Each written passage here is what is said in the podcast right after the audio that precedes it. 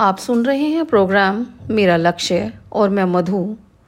लेकर आई हूँ कक्षा दस, हिंदी कोर्स बी की पाठ्य पुस्तक स्पर्श से कैफी आजमी द्वारा लिखित गीत, कर चले हम फिदा।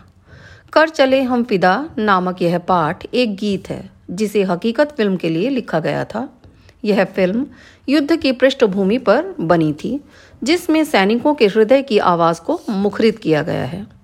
इन सैनिकों को जहाँ अपने किए पर गर्व है, वहीं देशवासियों से कुछ अपेक्षाएँ भी हैं। ये देशवासी कोई और नहीं, बस आप और हम हैं। आइए, देखें हम उन सैनिकों की अपेक्षाओं पर कितना खरा उतर रहे हैं। तो प्रस्तुत है गीत, कर चले हम फिदा। कर चले हम फिदा, जानो तन साथियों, अब तुम्हारे हवाले वतन साथियों। सांस थमती गई, नब्ज जमती गई फिर भी बढ़ते कदम को न रुकने दिया। कट गए सर हमारे तो कुछ गम नहीं। सर हिमालय का हमने न झुकने दिया। मरते मरते रहा बांकपन साथियों। अब तुम्हारे हवाले वतन साथियों। प्रस्तुत पंक्तियों में कवि कह रहा है कि सीमा पर शत्रुओं से मुकाबला करते हुए कुछ सैनिक घायल हो गए हैं तो कुछ को अपनी मृत्यु निकट दिखाई दे रही है।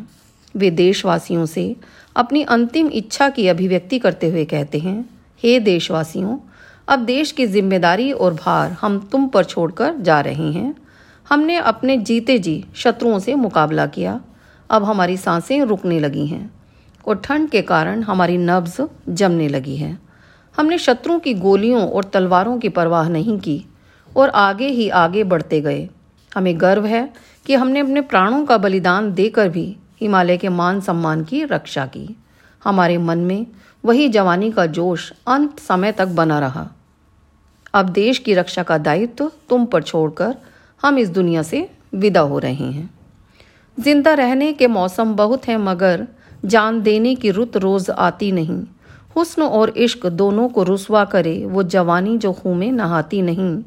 आज धरती बनी है दुल्हन साथियों, अब तुम्हारे हवाले वतन साथियों। देश की रक्षा के लिए शत्रुओं से मुकाबला करते हुए घायल सैनिक। देशवासियों से कहते हैं कि मनुष्य को ज़िंदा रहने का मौका बार बार मिलता है, परंतु जान देने का अवसर कभी कभी ही मिल पाता है।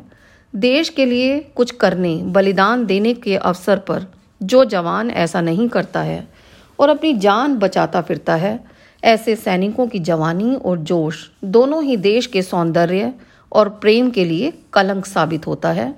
आज यह धरती दुल्हन बनी है। अब इसकी रक्षा करना तुम्हारे हाथों में है। यह दायित्व तो तुम्हें सौंप कर हम इस दुनिया से विदा हो रहे हैं।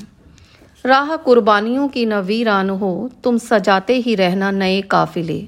फतह का जश्न इस जश्न के बाद है।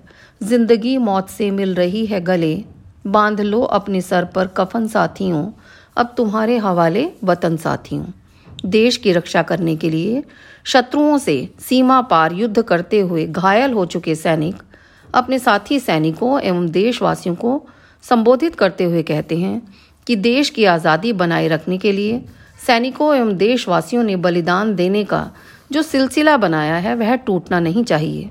देश की आज़ादी के लिए बलिदान देने वाले सैनिकों की संख्या में कभी कमी नहीं आनी चाहिए और ना ही बलिदान देने का यह क्रम टूटना चाहिए। इसके लिए हमें बलिदान देने से कभी हिचकिचाना नहीं चाहिए। हमारे बलिदान के बाद ही देश स्वतंत्र रह सकेगा और देश को खुशी मनाने का अवसर भी मिल सकेगा। हे देशवासियों, आज ज़िंदगी खुद ही मौत को गले लगा रही है। हे साथियों, तुम भी अपने सिर पर कफन बांधकर आत्म बलिदान के लिए तैयार हो जाओ, क्योंकि देश की रक्षा का दायित्व तुम्हें सौंपकर हम मृत्यु को गले लगाने जा रहे हैं। ऐसे में अब शत्रुओं से देश की रक्षा का दायित्व तुम ही पर है। खींच दो अपने खूं से जमी पर लकीर। इस तरफ़ आने पाए न रावण कोई। तोड़ दो हाथ अगर हाथ उठने लगे। छू ना पाए सीता का दामन कोई। राम भी तुम तुम ही लक्ष्मण साथी हो अब तुम्हारे हवाले वतन साथी हो देश की रक्षा करते हुए शत्रुओं की गोली से घायल सैनिकों के मन में अब भी मातृभूमि की रक्षा का भाव वैसा ही प्रगाढ़ है। वे कहते हैं कि जिस तरह लक्ष्मण ने सीता की रक्षा के लिए धनुष से रेखा खींच दी थी, उसी तरह तुम भी अपने बलिदान से ऐसा आदर्श प्रस्तुत कर दो कि दुश्मन रूपी कोई रावण इस ओर आने का साहस न कर सके।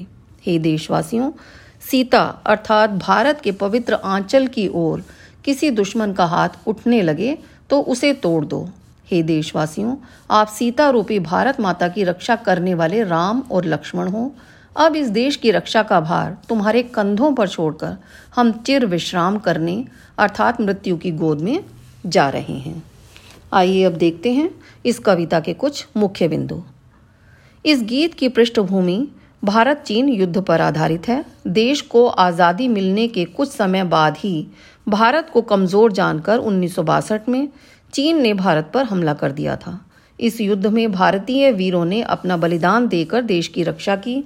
युद्ध की इस पृष्ठभूमि को आधार बनाकर फिल्मकार चेतन आनंद ने हकीकत नाम से फ़िल्म बनाई, जो भारत चिन्ह के चीन के युद्ध की वास्तविक स्थिति को दर्शकों के सामने लाती है। चेतन आनंद ने इस युद्ध को पर्दे पर जीवंत रूप में प्रस्तुत किया था। सर, हिमालय का हमने न झुकने दिया इस पंक्ति में। हिमालय भारत देश और देशवासियों के आन बान और शान का प्रतीक है। हिमालय पर्वत भारत के उत्तर में स्थित है, जो हमारे देश का मुकुट समान है। इसे भारत का मस्तक भी कहा जाता है। चीन के आक्रमण के समय यह युद्ध हिमालय की तराई में हुआ था, जिसमें भारतीयों ने अदम्य साहस और वीरता से शत्रुओं को वापस कदम खींचने पर विवश कर दिया था और हिमालय का मान सम्मान बचाए रखा। भारत भूमि अत्यंत सुंदर है। पेड़, पौधे, नदी, पहाड़, झरने और चहु और बिखरी हरियाली इसकी सुंदरता में वृद्धि करते हैं। अपनी मातृभूमि की रक्षा करते हुए भारतीय सैनिकों ने जो रक्त बहाया था, वह भारत भूमि रूपी दुल्हन के माथे पर लाल टीके जैसा प्रतीत हो रहा था। रक्त रंजित युद्ध भूमि, भारत भूमि रूपी दुल्हन के टीके से टीके सी सुशोभित हो रही थी। नवविवाहिता के माथे पर भी लाल रंग का टीका सुशोभित होता है। इसी समानता के कारण भारत माता को दुल्हन कहा गया है।